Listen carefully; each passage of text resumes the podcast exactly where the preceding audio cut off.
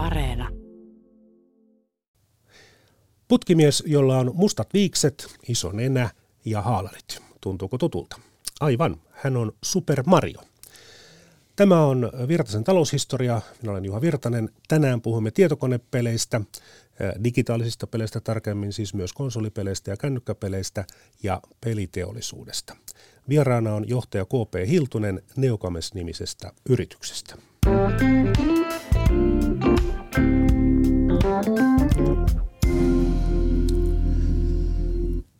KP Hiltunen, mikä oli ensimmäinen peli, jota pelasitte? Se oli Pong. Eli Pong, joka oli siis se, että oli se hullu pikku kuutio, joka he, he, liikkui siinä kahden semmoisen ikään kuin mailan välillä verkon yli, joka oli siis eräänlainen tennissimulaatio. Se oli kaverin luona joskus jouluna 77-78, kun olin vähän reilu 10-vuotias. Et se oli se eka, mitä mä itse pelasin. Tuntuu kyllä tutulta. Itse en ole pelejä juuri harrastanut. Tetris on kyllä niin kuin, sen, sen kyllä tiedän. Joo, se tuli sitten vähän myöhemmin, mutta jos kiinnostaa pongi, niin muistaakseni Tampereen peli tai Suomen pelimusosta Tampereelta löytyy, löytyy ihan ilmielävä pong. No mikä siinä viehätti? Oliko se se, että tota, mitään muita pelejä ei ollut vai, vai mikä vei siinä mukanaan? No siis kun on kymmenvuotias lapsi ja aikuiset on kahvipöydässä ja puhuu jotakin tylsää ja näin poispäin ja sitten kaverin kanssa ei löytynyt oikein tekemistä ja sitten kun huomattiin, tai sitten kun se kertoi, että hänellä on tällainen systeemi kytkettynä televisio, jolla voi oikeasti tehdä muutakin kuin katsoa sitä televisiota, niin olihan se niin kuin iso muutos siihen, niin kuin voisiko sanoa siihen interaktiivisuuden tasoon tai se toisen interaktiivisuuden siihen mukaan että ei, enää, enää ei tarvinnut pelkästään katsoa, nyt pystyi myöskin toimimaan ja kilpailullisuus, mikä siinä oli, muistaakseni hävisin surkeasti ja, ja näin poispäin, niin siis se oli, ne oli ne asiat, jotka siihen tuli toiminta. Voi sitä pelata lätkää ja pesäpalloa ja tehdä vaikka mitä muutakin. Toki voi, toki voi, mutta mm. jos yrität pelata esimerkiksi lätkää sisällä, niin mä luulen, että sitä tulee sanomista, että se, se, ei, se ei sinällään toimi ihan yhtä hyvin kuin mm. tuommoinen tietokonepeli tuossa olosuhteessa teette myös markkinaselvityksiä, sparratte startup-yrityksiä, eli, eli se ei ole pelkästään etujärjestö. No siis sanotaan, että me ollaan tämmöinen pelialan keskus. Jos pyydetään kuvailemaan, mitä me tehdään, niin me tehdään sellaisia asioita toimialan hyväksi, joita toimialan esimerkiksi yritykset, ei, joita hmm. niiden ei itse kannata lähteä tekemään. Eikä selvitetään markkinoita, sparataan yrityksiä aika paljon. Tällä hetkellä ollaan, ollaan sitten lainsäädännön, regulaation, politiikankin kanssa tekemisissä tutkitaan tosiaankin sitten esimerkiksi noita Aasian markkinoita. Nyt ollaan tehty selvitystä esimerkiksi tästä uudesta, uudesta innovaatiosta tai uudesta innovaatiosta NFT, NFT-puolelta ja niin poispäin. Se on, se on meidän rooli. Vielä näistä peleistä. Miksi tämmöinen älykäs kädellinen nisäkäs sitten viehättyy niin helposti erilaisista digitaalisista peleistä? Varmaan sen takia, kun se viehättyy myöskin analogisista mm. peleistä. Eli pelaaminenhan on ihmiselle luontaista. Ihminen on leikkivä laji niin sanotusti.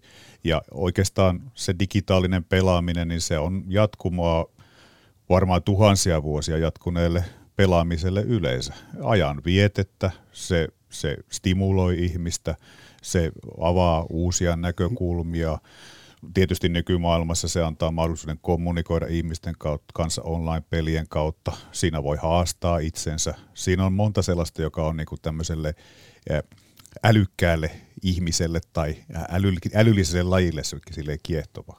Eli pelaaminen sinänsä ei ole mitään uutta. Uutta on vain se, että se on mahdollista myös digitaalisesti. Pelaaminen sinällään ei ole mitään uutta. Että en muista, että oliko nyt ensimmäiset löydökset peleistä niin on tuhansia ja tuhansien vuosien takaa. Eli joku, joku niin kuin luolamies aikaankin ehkä jo jotakin pelattiin, tai peli tämmöisiä pelin tyyppisiä ajanvietteitä oli. No tämä Super Mario on ja oli kaksiulotteinen hyppelypeli, ja se lienee tunnetuin tai ainakin ehdottomasti yksi tunnetuimmista tietokonepeleistä. Se esiintyi ensimmäisen kerran peleissä jo vuonna 1981, mutta sitten oman pelin Super Mario sai vuonna 1985 Nintendon NES-konsoliin, ja hänelle on tehty yli sata peliä ja tehdään edelleen. No sitten näistä suosituimmista, niin yksi oli tämä vuonna 2011 tehty Minecraft, Minecraft, se nousi suuren suosioon. Vihaisista linnuista puhutaan kohta tarkemmin. Johtaja KP Hiltunen Neokamesista, mitkä ovat mielestänne maailmanhistorian merkittävämmät tietokonepelit? Tuo on paha ja epäreilu kysymys. siis sanotaan nyt näin, että kyllä mä, jos itse tuo niin lähtisin tuota määrittelemään, ja nyt yritän olla poliittisesti korrekti, mitä en yleensä yritä olla, niin sellaiset pelit, jotka on luoneet jotakin uutta, jotka on luoneet niin kuin jotakin uutta olemassa olevaan genreen tai määritelleet kokonaan uuden genren. Tietysti Minecraft epäilemättä on yksi sellainen, kyllä Angry Birdsilla on mun mielestä ihan, ihan niin kuin merkittävä paikka siinä kategoriassa. Suomalaisista peleistä Max Paynen nostasin, nostasin kyllä esille. Sitten tietysti jos mennään tuonne varhaisempiin vuosiin, niin kyllä esimerkiksi jotkut Doomit, Quakeit, tämän tyyppiset, jotka ikään kuin määritteli tietyllä tavalla tämä first person shooter genren Snake. First person shooters genre. Se on semmoinen ensin siis pelaajan näkökulmasta kuvattu shooter-peli, jossa se tyypillisesti niin kuin esimerkiksi kuljet jossakin ja sitten tulee erilaisia vastustajia vastaan ja sitten niitä lahdataan sitten jollakin sopivalla aseella. Just. Et kyllä näitä, näitä on paljon, mutta niin kuin objektiivisesti ajatellen, niin en pysty sitä mm. määrittelemään, että puhun lähinnä siitä, mitkä on itselleni olleet sellaisia niin kuin merkittäviä pelejä. Ja aina on, oli aihe mikä tahansa, niin aina me moralistit muistamme, että asioista on myös haittaa ja on hyötyä ja sitä pohditaan, että mikä on järkevää ja niin poispäin. Mutta äh, nyt tuolta arkistojen aarteesta löysin, löysin pätkän, jossa enpäs muuten paljastakaan, että mitä tässä tapahtuu. Kuunnellaan, tämä on vuodelta 2014 uutisista Monna Tervo juontaa. Ja kerrotaan vielä, että muutama minuutti esimerkiksi Tetriksen peluta voi pelastaa tupakkalakon tai laihdutuskuurin. Brittiläisen Plymouthin yliopiston tutkimuksessa koeryhmä sai pelata näköaistia stimuloivaa peliä, kun herkkujen tai tupakan himo oli ankarimmillaan ja ryhmä selvisi koettelemuksesta paremmin kuin verrokkiryhmä. Tutkijat havaitsivat, että nautintoaineiden ja herkkujen aiheuttama himo on huipussaan vain muutaman minuutin. Jos kriittiset minuutit keskittää näköaistia stimuloivaan toimintaan, vaara menee ohi, arvioivat tutkijat. Johtaja KP Hiltunen, hymyilette. Miksi? Ee, olen yrittänyt tupakkalakkaa monin eri tavoin, mutta en vielä Tetrix, Tetristä pelaamalla. Kenties se saattaisi olla se, jolla se onnistuu. Joo, sa- sa- sama juttu mutta kuten kai mikä tahansa keskittymistä vaativa peli tai toimi, niin sehän auttaa rentoutumaan, ei, ei muista muita murheita. Se on totta, se vie ajatukset pois. Pelaaminen on yleensä siis, niin kun puhutaan immersiivistä, eli siihen on helppo uppoutua, niin silloinhan se keskittyminen ja ajatukset siirtyy sitten siihen pelaamiseen pois niistä, niistä niin kuin mieltä painavista aiheista. No sitten sitä mukaan, kun laitteet kehittyivät, niin kehittyivät sitten tietysti myös pelit, paitsi teknisesti, myös graafisesti. Mä yritän nyt saada tähän jotain tämmöistä syvällistä filosofiaa, että onko tässä ollut mukana myös jotain semmoisia sosiologisia syitä, ovatko ihmisten arvomaailmat jotenkin vaikuttaneet peleihin vai, vai onko käynyt päinvastoin, että pelit ovat vaikuttaneet arvomaailmaan vai molemmin päin? Molemmin päin, koska siis pelithän on y- y- yhdenlainen median muoto – ja totta kai siis se, mitkä meidän arvot on, niin ne näkyy peleissä ja pelit taas vaikuttaa siis meidän arvoihin. Ja siellä näkyy myöskin niin kuin arvomaailman muutos näkyy peleissä hyvinkin, hyvinkin monella eri tavalla. Että ei pelit ole mikään semmoinen monoliitti, jossa kaikki säilyy aina ennallaan, vaan arvomaailman muuttuminen hmm. näkyy kyllä monella tavalla. No onko siinä nyt sitten vaara, että kasvava nuoriso, kun se näitä shooter-pelejä pelaa, niin niin tuota, sen lisäksi, että ne tietokoneella ensin räiskii näitä tietokonehahmoja hengiltä, niin sitten ne menee kadulle ja rupeaa räiskii ihmisiä mailoilla ja pyssyillä. No siis sanotaan nyt näin, että, että siitä on olemassa jonkun verran ristiriitaisiakin tutkimustuloksia. Eli synnyttääkö pelit väkivaltaa vai onko väkivalta sitten tai synnyttääkö pelivala väkivalta reaalimaailman väkivaltaa vai itse asiassa onko se asia, joka vähentää reaalimaailman väkivaltaa. Ja käytännössä, käytännössä kai niin kuin jonkunlainen konsensus vallitsee siitä, että jos ihmisellä on väkivaltaan liittyviä ongelmia noin reaalimaailmassa, ne saattaa näkyä myös pelimaailmassa ja päinvastoin. Mutta tämä on ehkä, ehkä sellainen, sellainen asia, josta ei nyt olla päästy vielä ihan täysin yhteisymmärrykseen, että mikä se suhde on. Mutta tällä hetkellä varmaan suuri, tai suurin konsensus siitä, että siinä ei ole suoraa korrelaatiota. Toisaalta voisi ajatella, että siinä, jos on jotain aggressioita, niin voi sitten purkaa ne turvallisesti siellä tietokoneella. Näinkin tuli voi ajatella. Tuli heti jo. mieleen, että jos 1920-luvulla olisi Itävallassa ollut epäonnistuneille kuvataiteilijoille joku tämmöinen räiskintäpelimahdollisuus, niin eivät ehkä olisivat sitten menneetkään sinne kaljakapakkaan. Niin, ei olisi olut, olut, olut huoneeseen mennä tekemään kyllä, vallankumousta. Kyllä. Näin on. Ja tätä tekniikan kehitystä kuvaa aika hyvin se, että, että nykypäivänä tuskin kukaan puhuu niin kuin PCstä. Kun mennään tarpeeksi paljon taaksepäin, niin tietokoneethan oli semmoisia kuorma-auton kokoisia laitteita mm. ja, ja alan ihmiset, johtajatkin sanoivat, että ei tavallinen ihminen koskaan mitään tietokonetta tarvi, että PC ei tarvitse rakentaa. Mutta tuota, pöytäkoneiden suorituskyky silloin Super Mario ja Tetriksen tulon aikoihin oli, oli aika, aika vaatimaton. Mutta sitten äh, Nintendo toi markkinoille lapsen käteen mahtuvan käsikonsolin. Vuosi oli 1989. Onko se nyt joku merkkipaalu? Kyllä se tietyllä tavalla on. Eli jos ajatellaan sitä pitkää karta, pitkää karta, niin puhutaan tai on puhuttu aikaisemmin, nykyään ehkä vähemmän puhuttiin tämmöisestä segmentistä kuin mobile and handheld, eli että sulla on mobiili ja, ja tämmöinen kädessä pideltävä konsoli. Ja, ja se on tietyllä tavalla, ehkä se voidaan nähdä eräänlaisena alkumuotona myöskin tälle meidän nykyiselle kädessä, kädessä pidettävälle laitteelle, eli, eli matkapuhelimelle, älykännykälle. Et kyllä se tietyllä tavalla se loi ikään kuin ihan uusia käyttömahdollisuuksia sille, että esimerkiksi sen aikaisen konsolin tai PCn kanssa pelaaminen vaikkapa, vaikkapa pussia odottaessa tai junassa tai muussa tämmöisessä tilanteessa oli käytännössä mahdotonta, mutta se toisen pelaamisen kaikkialle.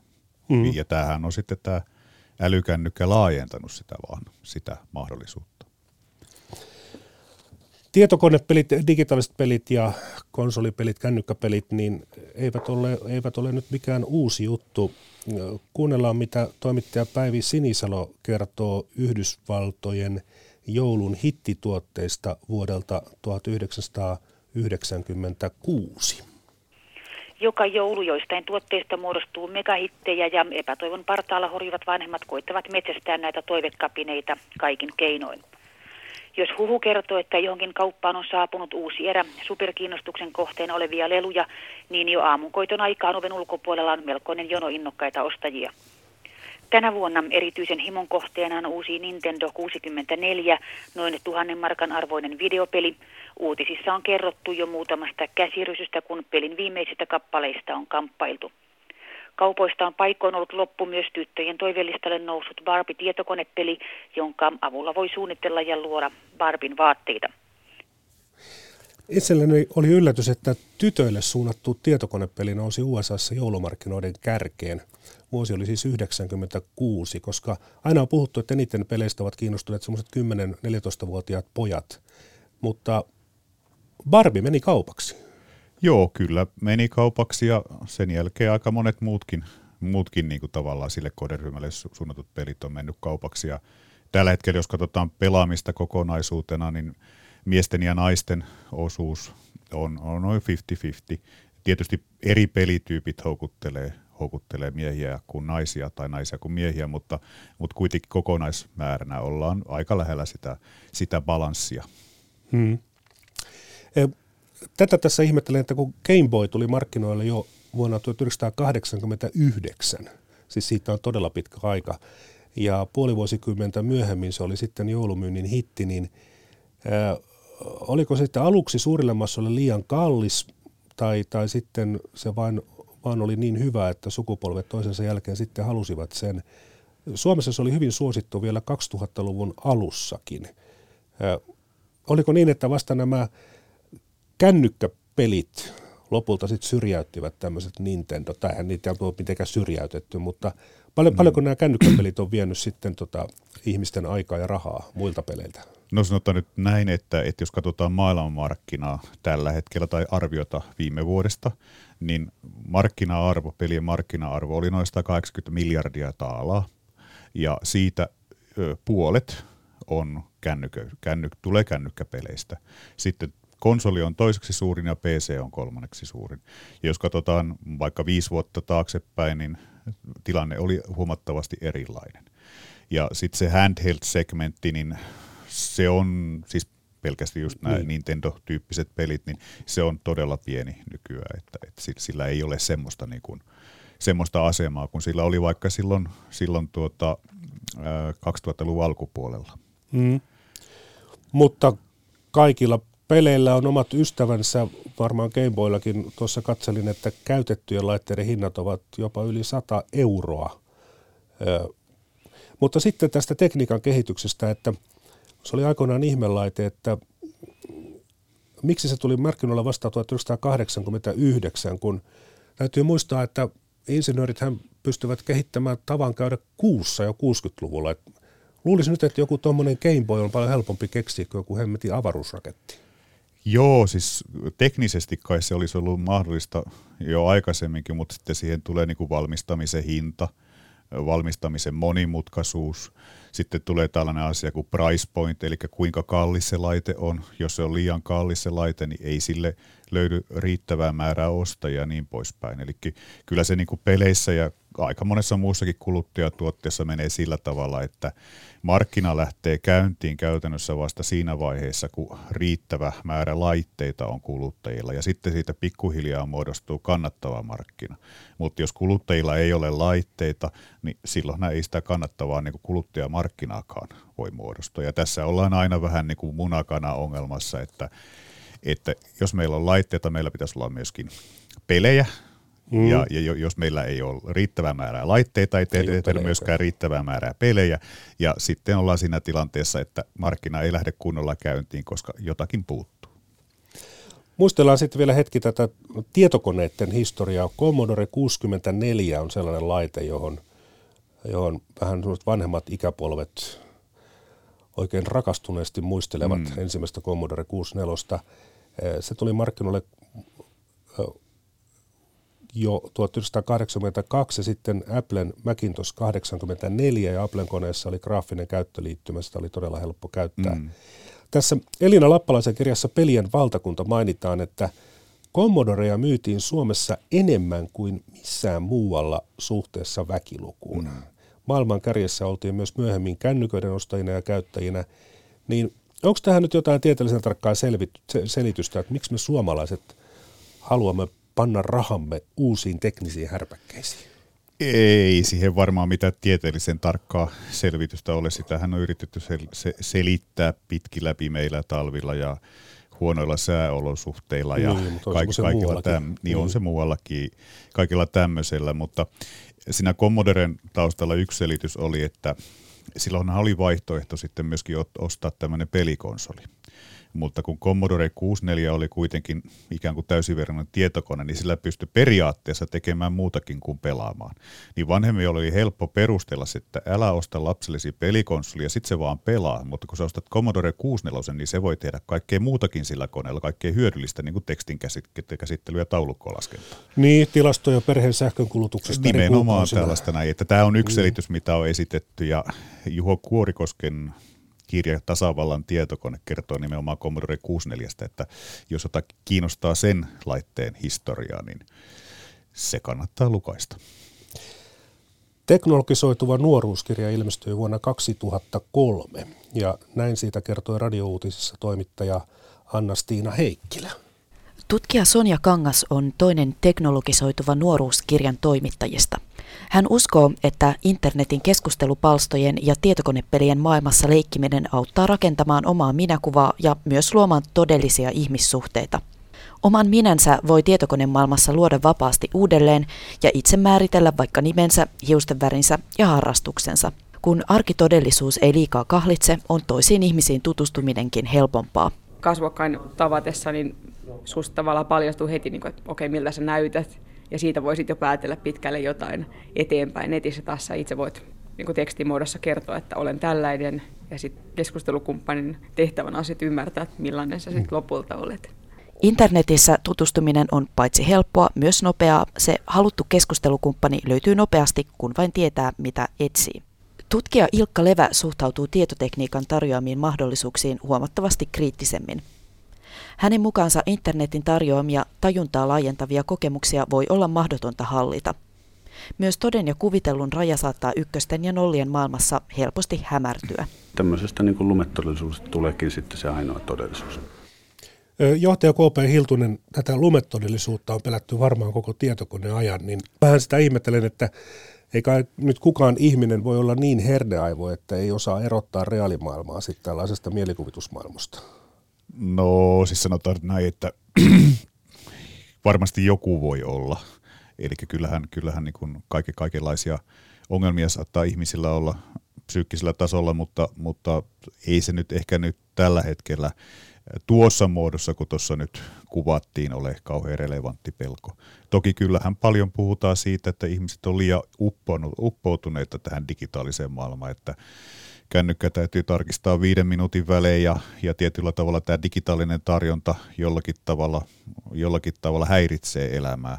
Ja mun mielestä se on, se on taas se relevantti pelko, mutta se, että niin näitä kahta sotketaan ikään kuin kognition tasolla toisiinsa, niin se ei ehkä mm. ole kauhean, kauhean niin kuin, äh, aiheellinen. Kuten jo totesimme, niin 10-14-vuotiaat pojat ovat kaikkein innokkain porukka pelaamaan tietokonepelejä, mutta toisaalta taas sitten melkein puolet kansasta digitaalisia pelejä pelaa, eli mm. myös vanhemmat. Tämä ei ole enää mikään tämmöinen lasten ja nuorten juttu. Kohta varmaan sitten vanhusten palvelutaloissakin kuuluu iloisia huutoja ja epätoivoisia huokauksia, kun siellä mummot ja papat rä- räiskivät. Joo, pelaajabarometrin mukaan se on itse asiassa vielä korkeampi se, jotka niin kuin pelaa, eli se on noin 70 prosenttia väestöstä. Et se, on, se on aika suuri osuus. Mä törmäsin tämmöiseen 40 prosenttia, mutta se on, se on vanha tieto. Se, ja se voi olla, että se, siinä kun on tietysti siis myöskin se, että kuinka usein pelaat, niin se on, se on yksi kriteeri niin, näissä. Niin, niin, mutta kuitenkin 70 prosenttia Joo. muistaakseni digi, tämän, tämän pelaajabarometrin mukaan pelaaja. Se, että niin kun vanhusten palvelutaloista kuuluu iloisia huutoja, niin – ei se ole enää eh, vielä, tai nykyäänkään fantasia, että meillähän on esimerkiksi e-sportsissa, niin meillähän on tämmöisiä seniorijoukkueita, jotka pelaa näitä ihan näitä näitä niin kuin suosittuja e-sports-pelejä, niin kuin Counter-Strikea ja, ja kilpailevat. Äh, Suomen, Suomen joukkue kilpailee ansiokkaasti Ruotsin joukkuetta vastaan ja pelaajien keski-ikä on reilusti yli 70. Niin e-sport tarkoittaa siis, jos kukaan ei vielä, tai joku ei vielä tiedä, niin se on tämmöinen elektroninen urheilu. Elektroninen urheilu jo. Kilpapelaamista se on ja varmaan se määritelmä. Se on nyt sitten niin kuin noussut suosioon. Joo, se, sitä on tehty jo hyvän aikaa ja, ja tuota, esimerkiksi Ylehän on ansiokkaasti lähettänyt e-sports-turnauksia ihan primetimeilla, primetimeilla tuolla Yle kanavilla, että se on, se on kyllä ihan, ihan semmoinen vallitseva ilmiö tällä hetkellä. Onko siinä sitten sama niin kuin missä tahansa jalkapallosta tai jääkiekossa, että siellä on niin kuin omat faniryhmät, jotka fanittaa kyllä, joukkueita kyllä, ja, joo. ja sitten on muutakin tarjontaa, kun siinä saa niin seurata muiden pelejä mm. ja sitten on totta kai koko some, mm, kyllä, erilaisia kyllä. sisältöjä ja muitakin Joo, ja jos, jos yhtään itse olet pelannut niitä pelejä, mitä nämä ammattilaiset pelaa, niin kyllä siinä on ihan samanlainen – samanlainen niin kuin tavallaan fiilis siinä katsomisessa, kun tajuat, että kuinka hyviä ne oikeasti on. Kun katsot vaikka jääkiekkoa, olet itse pelannut joskus jääkiekkoa, mutta sitten kun katsot vaikka NRiä tai SM-liikaa ja tajuat, että noi on, noi on älyttömän hyviä tuossa, mitä minäkin osaan, mutta ne on niin, niin paljon parempia kuin minä. Niin sitä tulee tietysti se kiinnostus ja sitten totta kai siinä on se kilpailun näkökulma, fanittamisnäkökulma, kaikki nämä ihan, ihan samat kuin missä tahansa muussakin urheilulajissa. Että. Mm-hmm se, että kun on itse pelannut, oli se sitten esporttia mm. tai jalkapalloa, niin, niin myös sitten kun seuraa sitä, niin siitä saa paljon enemmän irti, kun Kyllä. tietää, mitä kentällä tapahtuu. Kyllä, esimerkiksi jossakin CS, kun olet vaikka pelannut sitä karttaa, mitä nämä ammattilaiset pelaa, kun CS pelataan niin kuin eri kartoilla ja tunnet ikään kuin sen kartan ja tunnet, ehkä vähän ymmärrät sitä taktiikkaa, millä sitä peliä niin kuin pelataan ja tiedät paikkoja, jonne kannattaa mennä kytiksellä ja näin poispäin. Ja sitten kun seuraat sitä, miten ne ammattilaiset sen tekee, niin se on, se on ihan, ihan, se on ihan sanotaan, että se on ihan todella, todella tota virkistävää. Mm, mm. Että mieluummin sitä kuin pöytätennistä, jos multa kysyt. Tuli mieleen klassinen musiikkikin, kun tota, jos, jos sitä on itse lapsena harrastanut tai jotain joskus, niin, niin sitten kun sitä kuuntelee, niin siitä nauttii paljon enemmän kuin tietää, mitä siinä tapahtuu. Joo, niin, siinä on niin. tavalla, että pystyy arvostamaan sitä osaamista, mikä sen takana on. Kyllä, kyllä. Äh, mutta vanhuksista vielä, tai senioreista, mitä nyt sanotaankin, niin sitten kun se reaktionopeus vähän, vähän heikkenee ja näkökään ei ole enää hyvä ja kuulokin on vähän mitä sattuu, niin, niin Onko tämmöisillä ihmisillä nyt sitten, mainitsitte jo, että tota, kyllä ikääntyneetkin ovat mukana mm. pelimaailmassa. Niin, siis pelimaailman termeillä, jos ajatellaan tätä kilpapelaamista, niin mehän mm. olemme molemmat siis niin kuin supersenioreja, koska siellä käytännössä niin kuin no 30 vuotta on se raja, minkä, minkä jälkeen kilpapelaajat siirtyy jäähdyttelemään, tai alle 30 vuotta. ja, ja tota, mä olen aina ollut vähän sitä mieltä, että ei me tarvita niin kuin seniorille e, välttämättä erilaisia pelejä, vaan, vaan meille pitäisi luoda niin kuin enemmänkin esimerkiksi tuonne online-pelaamisen puolelle niin seniorille omia peliryhmiä, joissa olisi esimerkiksi tämmöinen veteraanisarja plus 50, koska on äärettömän turhauttaa pelata teinien kanssa, kun on niin paljon nopeampia, niiden reaktioaika on niin, niin paljon parempi, mm. niin sitten olisi tämmöinen seniorisarja, jossa oltaisiin suurin piirtein samalla viivalla. Mutta luulisin, että muistisairauksia voisi lieventää ja hidastaa, jos harrastaisi matematiikkaa toki. ja pelaamista ja tämmöistä. Ky- siis aivo, kaiken näköistä aivotoimintaa. Joo, toki, mutta mun perustelu on se, että mä en siis niinku tavallaan liittäisi mm. tuota ikään, vaan tämmöiseen niinku kognitiivisiin haasteisiin koska niitä kognitiivisia tai muita haasteita voi olla siis myöskin nuorilla. Et ei voida sanoa, että tässä on tyypillinen 80-vuotias, vaan että siis niin kuin tavallaan, että se ikä ei ole siinä vaan se tekijä, vaan se, että mikä sun kyky on niin kuin pelata tai näin poispäin. Että se on niin kuin enemmän se tekijä kuin se ikä. No niin, johtaja KP Hiltunen, minä taas vein tämän keskustelun tähän, tähän hyödyt ja haitat moraaliin, mutta tuota, ää, Mitäs hyötyjä tietokonepeleistä on? On sanottu, että ne kehittävät kielitaitoa, siis mm. lähinnä englantia, ja porukkapeleissä saa sitten kavereita ympäri maailman. Mm. Mitä muita hyötyjä? No siis ihan tämmöisiä suoria hyötyjä on tämä tietysti, mihinkä sä viittasit silloin, kun puhutaan tämmöistä kuntouttavista peleistä. Esimerkiksi niitä voidaan käyttää siihen tarkoitukseen. Ne on hyvää ajanvietettä, ja esimerkiksi nyt koronan aikaan WHO, joka ei ole aina lämpimästi suhtautunut peleihin, niin suositteli lämpimästi, että pysykää kotona ja pelatkaa, älkääkä menkö pihalle levittämään sitä virusta. Mm. Et mun mielestä siis se, että ihmisillä on tekemistä, niin se on jo hyöty sinällään. Et se, se on jo yksi hyöty ja samaa hyötyähän periaatteessa edustaa vaikka televisio tai suurelta osin myöskin radion kuuntelu et, et se, se, että tämmöistä tarjotaan, tämmöistä mahdollisuutta tarjotaan, niin sekin on jo yksi hyöty. Mutta toki sitten ihan konkreettisiakin hyötyjä, niin kuin totesit, niin kielitaito, kansainväliset verkostot, sosiaaliset suhteet, niin kuin Sonja tuossa mainitsi tuossa aiemmassa insertissä, niin myöskin niiden muodostaminen ja tämmöinen, niin ne on ihan niitä konkreettisia, selkeästi mitattavia hyötyjä, mitä sieltä löytyy. Mm-hmm. Niin, että jos nyt joku luulee, että se tietokonepelaaminen on sitä, että sulkeudutaan sinne omaan huoneeseen tuntikausiksi, mm. niin voihan se toki sitäkin olla, mutta se on myös tämmöinen tapa verkostoitua. Kyllä, ja olla kavereiden kanssa, olla kavereiden kanssa esimerkiksi, että jos katsoo nytkin korona-aikana, niin, niin kyllä kaverisuhteita on hoidettu nimenomaan pelaamisen kautta.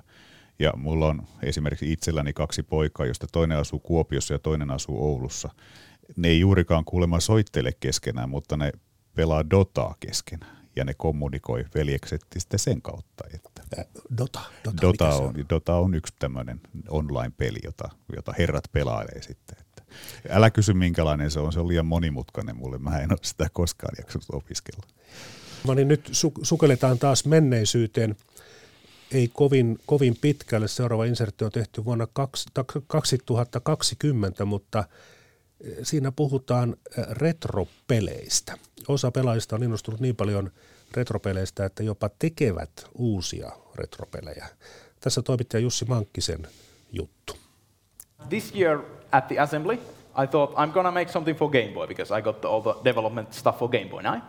Suomen suurimmassa tietokonetapahtumassa Assemblyssä järjestettiin äskettäin retropelien tiimolta workshop, jossa valmistettiin peli 90-luvun Game Boy-konsolille.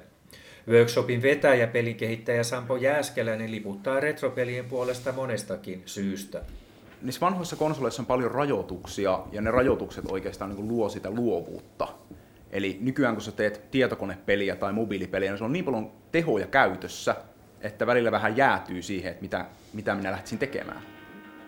Jääskeläisen oma 16-bittinen Double Cooked kaksinpeli on tehty pelattavaksi Segan 90-luvun taitteen muinaisella Mega Drive-konsolilla.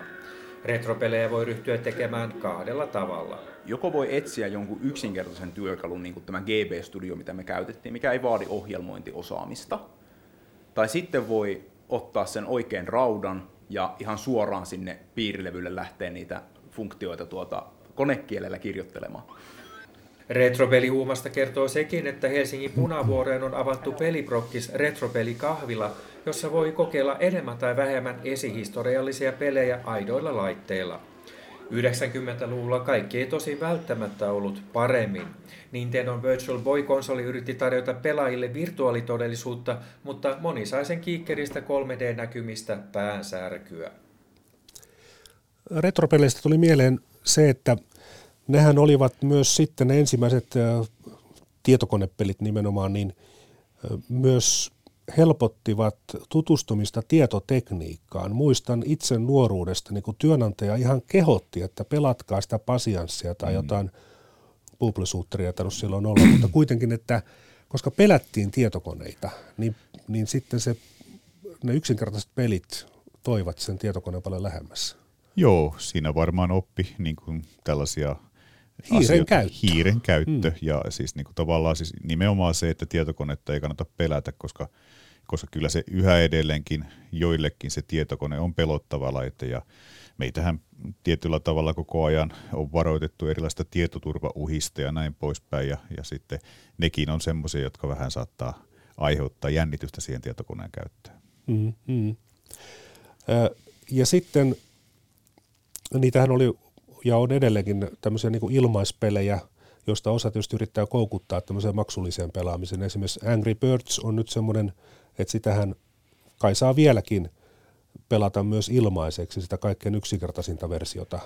Änkärin varmaan, Änkäristä on tehty semmoinen parikymmentä eri iteraatiota, parikymmentä eri peliä, ja siellähän on alun perinhän se oli tällainen paid download, eli se maksoi sen 99 senttiä, ja, mutta nythän suuri osa peleistä, ehdoton valtaosa peleistä, kaikista peleistä, mitä mobiili, mobiililla pelataan, on niin sanottuja free to play tai free to download pelejä, joissa ei ole, ei, joissa ei ole siis sinällään mitään maksua siitä pelin pelaamisesta tai pelin lataamisesta, vaan sitten siellä on mahdollisuus tehdä niitä ostoja siellä pelin sisällä. Ja sitä kautta sitten niistä sitten pelin kehittäjät sen, sen, sen liikevaihtonsa, ää, liikevaihtonsa hankkii. Niin se on vähän niin kuin K-kauppias, että se myy sitä kahvia tarjouksessa tota, tappiolla, että saa asiakkaan sisään ostamaan kaikkea muuta. No sanotaan että näitä ei tuo nyt ihan huono reaalimaailman analogia ole.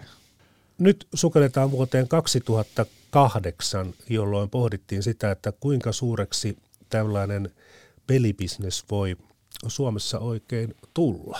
Pelialalla on tänä vuonna mennyt hyvin, mutta taantuma on iskemässä Suomeen ensi vuonna. Miten silloin käy pelialan myyntilukujen? KP Hiltunen. Yleisesti ottaen voidaan sanoa niin kuin historian perusteella, että peliala on aika hyvin resistentti taantumalle. Se johtuu oikeastaan todennäköisesti siitä, että, että tämmöisessä taantumatilanteessa ihmisten vapaa-aika kasvaa, ja kun se vapaa-aika kasvaa, niin sitä jollakin tavalla sitä, sitä vapaa-aikaa sitten täytyy yrittää myöskin viettää. Ja koska pelit on suosittu median muoto tai suosittu ajanvieten muoto, suosittu viihteen muoto, niin pelit on tietysti yksi asia, joka siihen, siihen tota, niin kuin rakoon sitten sopii. Mutta totta kai, jos taantuma jatkuu pitkään tai jos taantumasta tulee todella syvä, niin totta kai siis myöskin peliala sitten jossakin mittakaavassa siitä kärsii. Mutta jos Suomea ajatellaan, niin ehkä, ehkä kuitenkin tällä hetkellä näyttää siltä, että, että suomalaiset yritykset ei, eivät varsinaisesti ainakaan vielä ole, ole niin yhtään siitä kärsineet. Tällä hetkellä peliala työllistää Suomessa satoja alan ihmisiä. Ala on kuitenkin suhteellisen nuori. Kuinka suureksi se voi Suomessa kasvaa?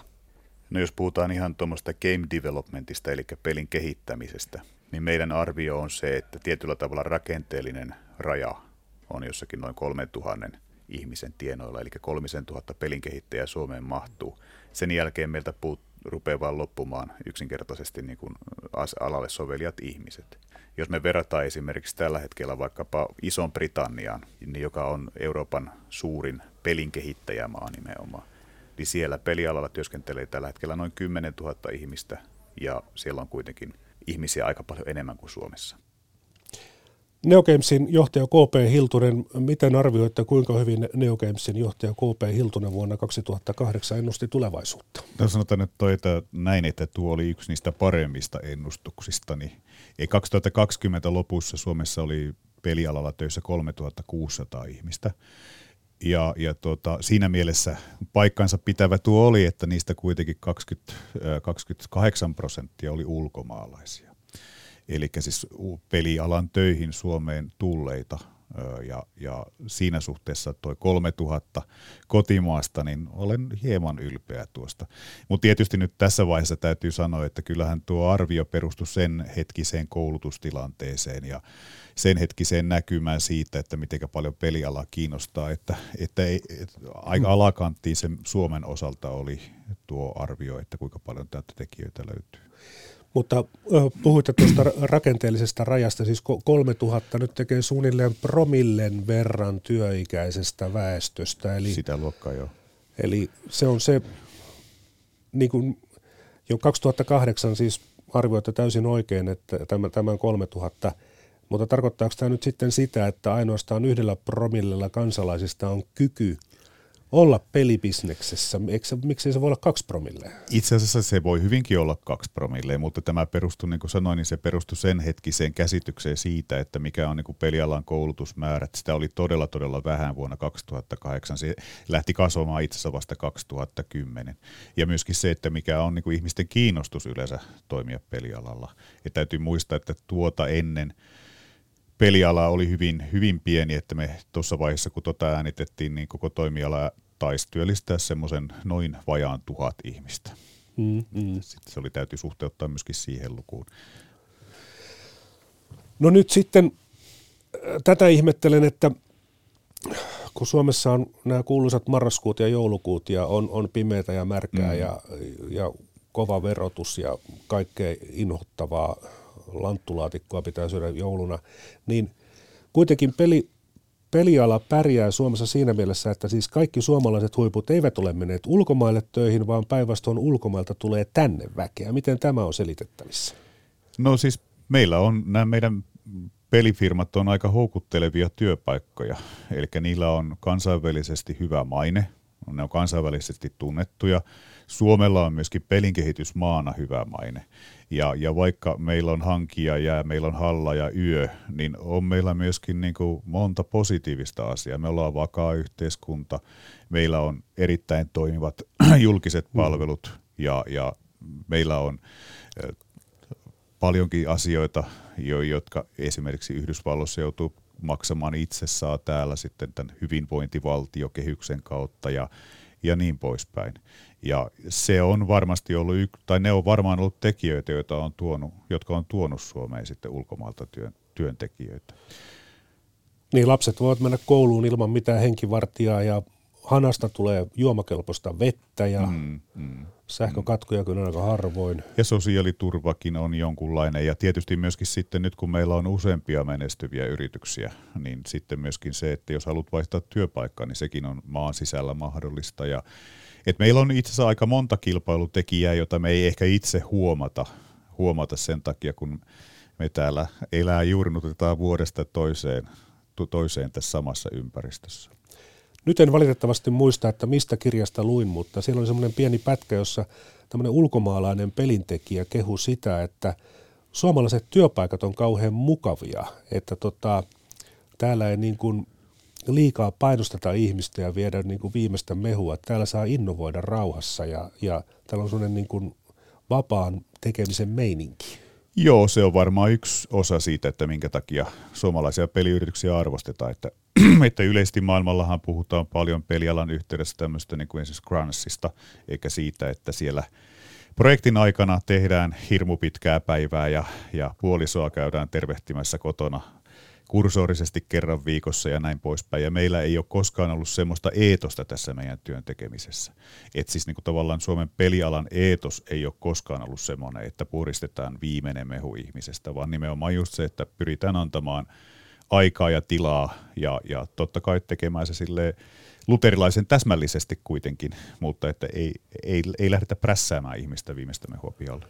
Nyt muuten muistaakseni kuulin tämän nimenomaan tästä samasta taustapeliohjelmasta vuonna 2008, mutta tota, samapa se kuitenkin näin. Tietokirjailija ja taloustoimittaja Elina Lappalainen kirjoittaa kirjassaan Pelien valtakunta, ja nyt sitten suora lainaus. Kuvittele olevasi Suomen syrjäkylillä asuva teini, ulkona on kylmä ja pimeä talviilta ja harrastusmahdollisuudet ovat vähissä. Mitä tekisit?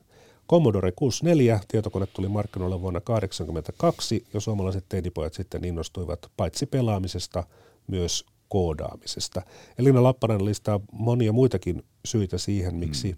me suomalaiset olemme todella hyviä tässä pelimaailmassa, mutta tämä oli kuitenkin niin kuin listan kärjessä. Johtaja KP Hiltunen, onko tämä uskottava hypoteesi? Sanotaan nyt näin, että se on hyvä anekdootti. Mm. Eli mä olen aina nyt sanonut näin, että jos tämä kylmä ja pakkanen oli sellakin tavalla relevantti tekijä, niin meillä olisi erittäin paljon pelin kehittäjiä napapiirin pohjoispuolella ja sieltä niitä hyvin vähän löytyy. Että niin kuin, että e, ehkä, ehkä, mutta tämä on hyvä anekdootti, se ehkä kuvaa juuri sitä, että, että minkälaiseen, minkälaiseen ympäristöön ne pelit ja pelin kehitys silloin 80-luvulla juurtu. Että kyllähän maailma oli maailmassa oli paljon vähemmän virikkeitä, kanavia taisi siihen aikaan televisiossa olla kaksi, oliko kolmas juuri tullut ja niin poispäin. Et sitten tämmöinen niin tavallaan tämmöinen tekeminen, joka mahdollisti uppoutumisen ja mahdollisti sen, sen, sen niin kuin opiskelun tai sen uuden asian oppimisen, joka olisi näillä ihan viehättävää aina, niin se tuli oikeaan saumaan. Sitten on mainittu myös tästä Nokian roolista nuoremmille tiedoksi, että se oli aikoinaan maailman johtavia tällaisia tietotekniikan kännyköiden tekijöitä maailmassa. Eh, ja Nokian puhelimissahan oli vähän muutakin kuin sitä matopeliä, mutta Nokia ulkoisti pelien tekemistä ja näihin projekteihin sitten pääsi myös suomalaisia ja ainakin jotkut pitävät sitä hyvin merkittävänä, että, että se oli niin kuin semmoinen alkusysäys pelien tekemiselle. Tai nimenomaan mobiilipelien tekemiselle. Niin. Eli jos me, jos me katsotaan tuota meidän verrokkimaata Ruotsia, joka on tuossa läntisenä naapurinamme, niin siellähän käytännössä peli teollisuus lähti ehkä pikkusen aikaisemmin käyntiin kuin meille, meillä, mutta silloin 90-luvun loppupuolella, kun Suomen peliteollisuus kääntyi osittain Nokian ansiosta tai Nokian takia, siis enempi tänne mobiilipelien suuntaan, niin Ruotsihan lähti sitten toiseen suuntaan, eli konsoli, konsolipelisuuntaan vahvasti. Et ky, siis siitä ehkä pitäisi jonkunlainen, jonkunlainen totuuskomissio järjestää, että mikä se Nokian rooli oli, mutta kyllä mä näkisin sen Nokian rooli suurena niin kahdessa asiassa. Toinen oli tämä, että miksi me ollaan näin vahvasti mobiilisuuntautuneita, siihen sillä oli vaikutusta. Oli vaikutusta Vapilla, Engageilla, Engage 6, Nokian panostuksella peliteollisuuteen. Ja, ja toisaalta taas sitten sillä oli myöskin, Nokialla oli sitten vaikutusta siihen, että se piti joitakin suomalaisia yrityksiä hengissä niiden kovien vuosien 2001-2004 tai 2005 yli, kun meillä oli se dotcom-romahdus, joka silloin 2001 käytännössä vei tietyllä tavalla pohjan kaiken internettoiminnan uskottavuudelta hetkeksi. Tätä peliteollisuutta, kun mietin, että sehän poikkeaa voimakkaasti vaikkapa laivamoottorien tekemisestä, niin näitä pelejä tai minä kerron ensin, että millaisen käsityksen minä olen saanut, ja sitten johtaja KP Hiltunen Neogamesista kertoo, että miten se oikeasti on, mutta olen itse saanut semmoisen käsityksen, että pelejä tehdään aika paljon melkein valmiiksi asti, ja siihen satsataan hirveästi aikaa ja rahaa, ja sitten se kuitenkin hylätään. Ja ei, ei tule mitään rahaa, pelkkiä kuluja. Ja sitten taas voi käydä sillä tavalla, että joku peli, kun se onnistuu, niin se tuo aivan satu, satumaisia mm. voittoja, eikä pelkästään sinä vuonna, vaan ehkä jopa useita vuosia sen, sen jälkeenkin, niin niin eikö tuo nyt ole vähän stressaavaa tämä tämmöinen pe- peliteollisuus, varsinkin sen firman omistaminen, kun jonain vuonna on pelkkää nolla ja jonain sitten tulee ne, niitä miljoonia. Joo, kyllähän, siis tällä hetkellähän se, mikä tässä täytyy huomata, että tällä hetkellähän pelit, varsinkin mobiilipelipuolella tai nimenomaan siellä on enempi kuin palveluita kuin tuotteita. Eikä niitähän kehitetään koko niiden elinkaaren ajan. Ja jos ajatellaan näitä kymmenen vuottakin vanhoja pelejä, niin kuin Clash of Clans tai Heyday, jotka, tai sitten vielä vanhempia, niin kuin Angry Birds kaikki ne versioineen, niin ne on periaatteessa, pelin lanseeraaminen on tällä hetkellä äärettömän kallista. Pelin markkinointi, käyttäjähankinta on äärettömän kallista. Ja siinä vaiheessa, kun peliä ikään kuin koemarkkinoidaan ennen varsinaista julkaisua, niin silloin käydään läpi tämmöisiä key performance-indikaattoreita, eli siellä on tiettyjä asioita, joita katsotaan, että kuinka monta päivittäistä käyttäjää sillä on, kuinka monta kuukausi, kuukauti, kuukau, onko kuukausittaista, joo, kuukausittaista käyttäjää sillä on, kuinka paljonko on retention, eli siis semmoinen sitko, kuinka moni pelaaja palaa esimerkiksi seitsemän päivää tai 14 päivää sen jälkeen, kun se on ensimmäisen kerran pelannut ja niin poispäin. Ja jos nämä, jos nämä indikaattorit näyttää siltä, että tämä peli ei menesty, sitten sitä lähdetään – muuttamaan, mutta jos muutoksilla ei saada aikaan parannusta näissä indikaattoreissa, mm-hmm. niin sitten tehdään se päätös, että tämä peliä ei julkaista ollenkaan. Ja siinä on vain yksinkertaisesti syy, että, että sitten kun peli on julkaistu niin sanotusti global launch, niin siinä vaiheessa sitten ruvetaan panemaan rahaa siihen markkinointiin, käyttäjähankintaan. Ja se on itse asiassa tällä hetkellä mobiilipeleissä paljon paljon suurempi osuus kuin se, mikä se pelin kehityksen osuus on. Että kyllä tämä ihan puhdasta matematiikkaa on sinällä. Niin, että jos meillä on käsissä peli, jota huomataan testiryhmillä, että se ei oikein niin kuin se vedä, mm. niin silloin on, tulee paljon pienemmät tappiot, kun lopetetaan se homma siihen, kuin se, että Kyllä. pannaan kymmeniä miljoonia sitten siihen markkinointiin. Nimenomaan, nimenomaan näin, että sitä, sitä tiettyjä parannuksia tehdään ja sitten jossakin on se, se pääty, jota pidemmälle ei enää mennä, vaan sitten tehdään se päätös, että launchataanko se, eli julkaistaanko se globaalisti vai lopetaanko pelikehitys siihen ja lähdetään työstämään seuraavaa aihiota sitten tietysti tästä edellisestä vähän oppineen. Mutta silloin kun suunnitellaan laivamoottoria, niin se pystytään etukäteen aika hyvin niin kuin miettimään, että onko se hyvä vai huono, mm. mutta siis digitaaliset pelit, niin siinä on kuitenkin mukana se aina se, niin se psykologiapuoli, että välttämättä ei todellakaan tiedetä etukäteen, että onko se suosittu vai ei. Joo, siinä markkinatilanne vaikuttaa. Siis mä olen aika monesti, liiankin usein sanonut, että peliala on Vox Populi, Vox Dei-ala. Eli, Eli kansan ääni on Jumalan ääni. Joo. Ja, ja siis jos, jos ei kuluttajat ole kiinnostuneita, niin on ihan turha paukuttaa päätään siihen Karjalan mäntyyn. Niin. Että silloin täytyy miettiä toinen tapa tehdä. Ja tämä tietysti koskee varsinkin näitä mobiilipelejä, että sitten konsolipelipuolella tietysti kehityssyklit on paljon pidempiä ja siellä pystytään paremmin ehkä ennustamaan se, että minkälainen menee ja minkälainen ei, niin siellä sitten toimitaan hieman eri tavalla. Ei nyt kovin vanha vuodelta 2018, jolloin toimittaja Juha-Matti Mäntylä teki jutun Yle Uutisiin Supercellin tuloksesta.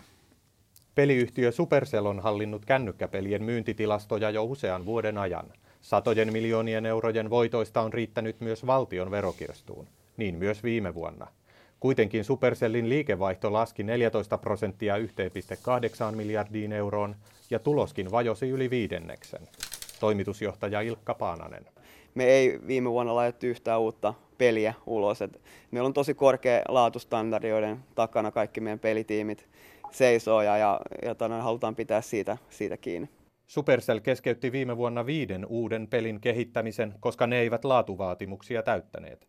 Tällä hetkellä yksi peli on testikäyttäjien arvioitavana, mutta senkään julkaisu ei ole kirkossa kuulutettu. Sitten kun joku päivä saadaan viides peli ulos, niin ihan taatusti se, se tulee näkyy luvuissa. Ja, ja sitten toinen, toinen ihan selvä kasvualue meillä on se, että jos ajatellaan Supercellia, niin niin me oikeastaan oltu menestyneitä, ää, tai todella menestyneitä yhdellä kolmasosalla markkinasta. Se kaksi kolmasosaa markkinasta on sellaisissa paikoissa kuin Kiina, Japani ja niin poispäin. Vetoapua Kiinan valloitukseen Supercell saa omistajaltaan kiinalaiselta internetjätti Tencentiltä. Paananen lupaa, että pääkonttori ja veroeurot pysyvät Suomessa. Huippuosaajia Suomeen tarvitaan kuitenkin lisää. Yksinkertaisesti, että Suomen täytyy olla maailman paras paikka näille, näille maailman parhaille osaajille. Ja, ja se hyvä uutinen on se, että meillä on jo todella paljon sellaisia palikoita, joista se muodostuu. Että meillä on maailman paras peruskoulu, tämä on tosi turvallinen maa. Täällä voi, vaikka jos tänne muuttaa perhe, niin heidän lapset voi ihan itse kävellä turvallisesti kouluun ja niin poispäin niin poispäin. Mutta meidän täytyy vielä, vieläkin saada, että se ei, tässä ei niinku ihan hyvä riitä. Että tässä täytyy olla maailman paras, koska maailman maat haluaa ne ihmiset ja, ja meidän täytyy olla se paras paikka heille. Jo tällä hetkellä Supercell palkkaa pelin kehittäjät pääosin ulkomailta. Halutessaan kehittäjät voisivat valita myös lämpimämmän ilmanalan. Ilkka Paananen. Meillä on tällainen sanonta täällä, että jos pääsee tämän ensimmäisen Suomen talven yli, niin sitten ne yleensä jää. Näin totesi toimitusjohtaja Ilkka Paananen ja tästä jo aikaisemmin puhuimmekin, että kyllä se Suomi kuitenkin ulkomaalaisia pelikehittäjiä kiinnostaa. Kyllä kiinnostaa. Ja tässä oli musta sekin hauska juttu, että yhtään peliä ei mennyt ulos. Siitä huolimatta, niin vaikka liikevaihto laski, niin se oli 1,8 miljardia. Mm. Siis ihan tajuton määrä. Niin, itse asiassa tota, jos, joskus piruutta, niin tein semmoisen laskelman, kun pelialasta ja veroista puhutaan aika usein samassa lauseessa tai ainakin samassa lehtijutussa, niin Suomen peliala ottaen huomioon suurituloisen, suur, suurituloisempien henkilökohtaisen verotuksen erilaiset yrityskaupoista saadut verotulot ja sitten, sitten tuota yhteisöverot, niin vuonna 2015-2021 Suomen peliala on maksanut veroja yli 1,8 miljardia euroa, eli saman verran kuin oli tuo Supercellin liikevaihto tuona kyseisenä vuonna. Joo, Joo merkittäviä, merkittäviä rahoja. Kotona televisioruudulla pelattavia pelejä alettiin myydä Yhdysvalloissa 70-luvun alussa, siis jo silloin. Kyllä, joo. Ja kirjassa Mariosofta kerrotaan, että 80-luvun alussa USAssa 8 prosenttia kotitalouksista omisti pelikonsolin. Sitten nämä prosenttimäärät lähti huimaan, huimaan kasvuun, mutta siis 8 prosenttia jo 80-luvun alussa, tämmöiselle maalikolle se kuulostaa aika suurelta prosenttimäärältä. On se aika suuri prosenttimäärä, mutta ne oli just näitä tällaisia niin kuin tavallaan pongin tyyppisiä pelejä, eli hy- hyvin, hyvin karkea grafiikkaa, hyvin yksinkertaista pelimekaniikkaa, mutta niillä oli se roolinsa olohuoneen uutena viihdelaitteena silloin, jo silloin. Ja tietysti kun asiakas hankkii ensin semmoisen yksinkertaisen pelin, niin kynnys sitten hankkia seuraavaa on aika matala. Joo, tässä sanotaan nyt näin, että lapset rupeaa jossakin vaiheessa vaatimaan sitä seuraavaa versiota. Niin, niin. Otetaan arkistusta vielä yksi pätkä.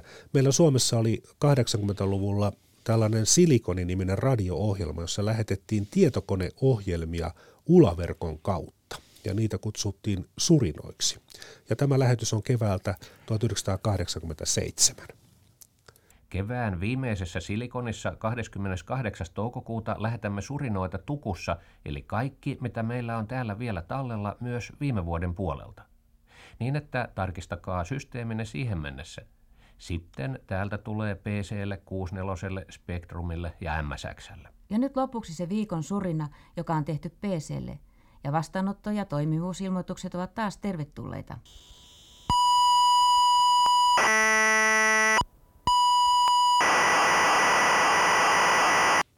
Kuuntelitteko itse tätä radio-ohjelmaa 80-luvulla? En, en kuunnellut, ei, ei ollut siihen tarvetta, mutta kaverini, jolla oli, oli Commodore 64, niin se näitä nauhoitteli ja kiroili sitten, kun ne ei koskaan toiminut ne ohjelmat niin kuin piti. Että se, että oli ideana hyvä, mutta ilmeisesti toteutus oli sitten todella riippuvainen siitä, että mikä se kuuluvuus oli. Niin. Mut, äh, sinänsä kyllä täytyy ihmetellä, että siis jo 80-luvulla tällaistakin kokeiltiin, että Ularadion kautta lähetettiin tietokoneohjelmaa Joo, ja mä olen ymmärtänyt, että tämä oli Suomessa aika ainutlaatuista, että tämä ei hirveästi missään muualla tämän tyyppistä juttua ollut. Ääni ei ehkä muille radiokuuntelijoille ollut, ollut mitenkään miellyttävä. Tätä silikoniohjelmaa kuultiin vuosina 85-88 ja sen pani alulle tohtori Kajer Lehtonen ja tietotekniikan liitto muuten nimesi Kajer Lehtosen vuonna 1991 vuoden ATK-vaikuttajaksi. Hieno titteli. ATK. A, hmm. Se ATK nyt taitaa sitten olla ihan vaan historiaa lyhenteenä. Joo, en ole kuullut sitä käytettävän pitkään aikaan. Sinne historian hämäriin on monta pelialaakin liipannutta lyhennettä vuosien varrella painunut. Tietoja voidaan käsitellä joko manuaalisesti tai automaattisesti. Eli tehdäänkö nopeasti vai käytetäänkö tietokonetta? Kiitoksia johtaja KP Hiltunen Neogamesista. Kiitoksia.